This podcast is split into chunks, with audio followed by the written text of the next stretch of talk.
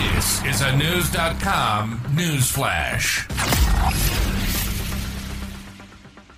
Cardinal Pierbattista Pizzaballa is offering up quite a remarkable trade piece to Hamas in exchange for the Israeli children who have been taken hostage, himself. Pope Francis top representative in the Middle East made the proposal while answering questions from journalists in Italy via a video conference, Knewz.com has learned.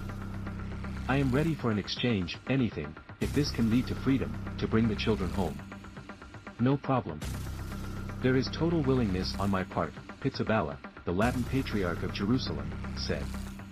The first thing to do is to try to win the release of the hostages, otherwise there will be no way of stopping an escalation. We are willing to help, even me personally. Though the Cardinal made the comments, he added that he nor his office have had any direct communication with Hamas, according to the New York Post. At least 3,600 people, including 30 Americans, have been killed since Hamas attacked Israel on October 7. Even more lives are at stake as Hamas has taken at least 199 people hostage, including many children. If I'm available for an exchange, Pizzaballa told a reporter, according to Fox News. Anything, if this could bring about the freedom of children, no problem. My absolute willingness. Hamas, a Palestinian militant group, recently released footage of its members holding Israeli toddlers and children during the initial attack.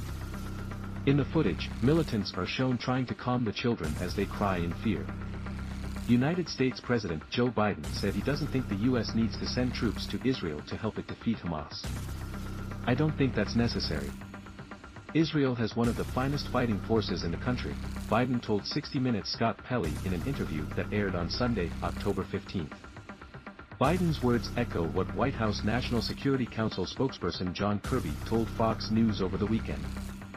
There's no plans or intentions to put U.S. troops on the ground to fight in this fight between Israel and Hamas, Kirby said.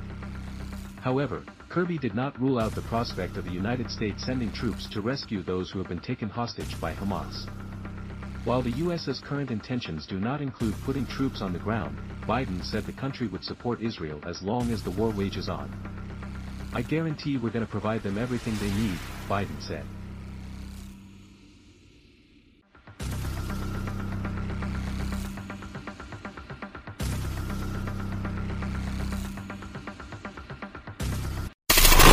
Knowledge. Knowledge. Unfiltered. Unfiltered. Knewz.com. Knewz.com. Knewz.com.